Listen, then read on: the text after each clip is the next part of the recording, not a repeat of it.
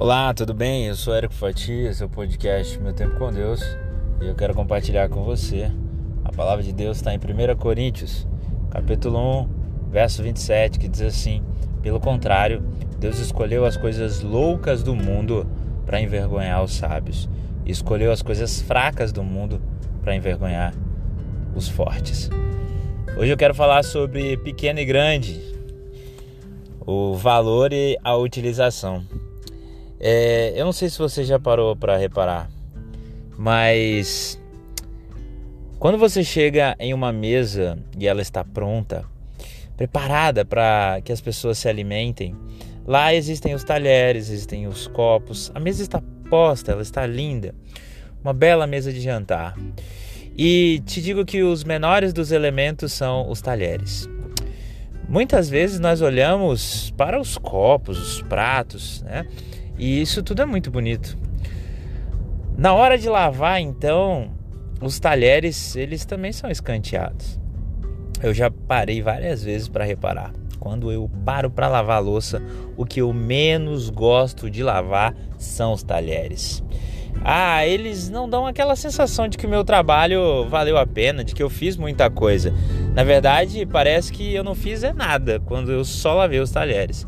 Diferente de um prato ou de uma uh, panela. A verdade é que a gente costuma não dar valor para as pequenas coisas.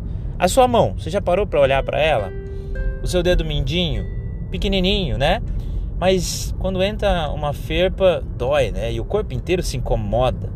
Mas muitas vezes você não dá o valor devido. O talher, sem ele, como comeríamos? É, ah, uma coisa seria comer um pedaço de pizza. Outra coisa seria uma comida com caldo. É difícil, né? Ou seja, os talheres, os nossos dedos mindinhos, as crianças, todos eles, sem exceção, todas as chamadas coisas ou pessoas pequenas têm o seu devido valor e são muito importantes. Sabe, muitas vezes a gente costuma a menosprezar aquilo que parece que é pequeno. Nós olhamos e falamos: ah, Deus, mas é tão pequeno, é só um bom dia que eu tenho que dar para o meu próximo que eu deixei de dar. É, é tão pequeno, era só uma oraçãozinha que eu fazia de manhã antes da alimentação e eu deixei de fazer. As coisas pequenas, elas são importantes, elas são fortes, elas nos ensinam que nós precisamos fazê-las e que elas contribuem para a nossa vida e muito. Olha só, talvez você nunca mais se esqueça disso, do valor de um talher, como é importante, e a gente não dá valor.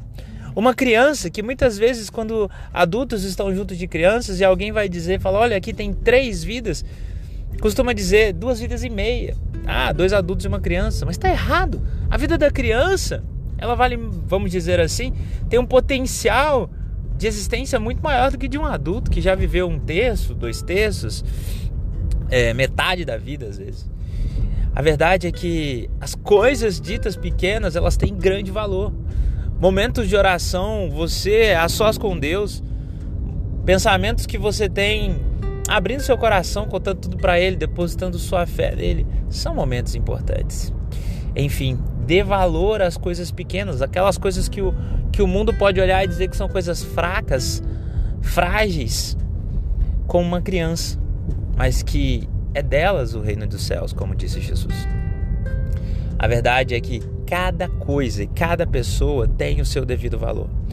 Nós, seres humanos, muitas vezes nos equivocamos e acabamos menosprezando o valor daquilo que parece para nós pequeno.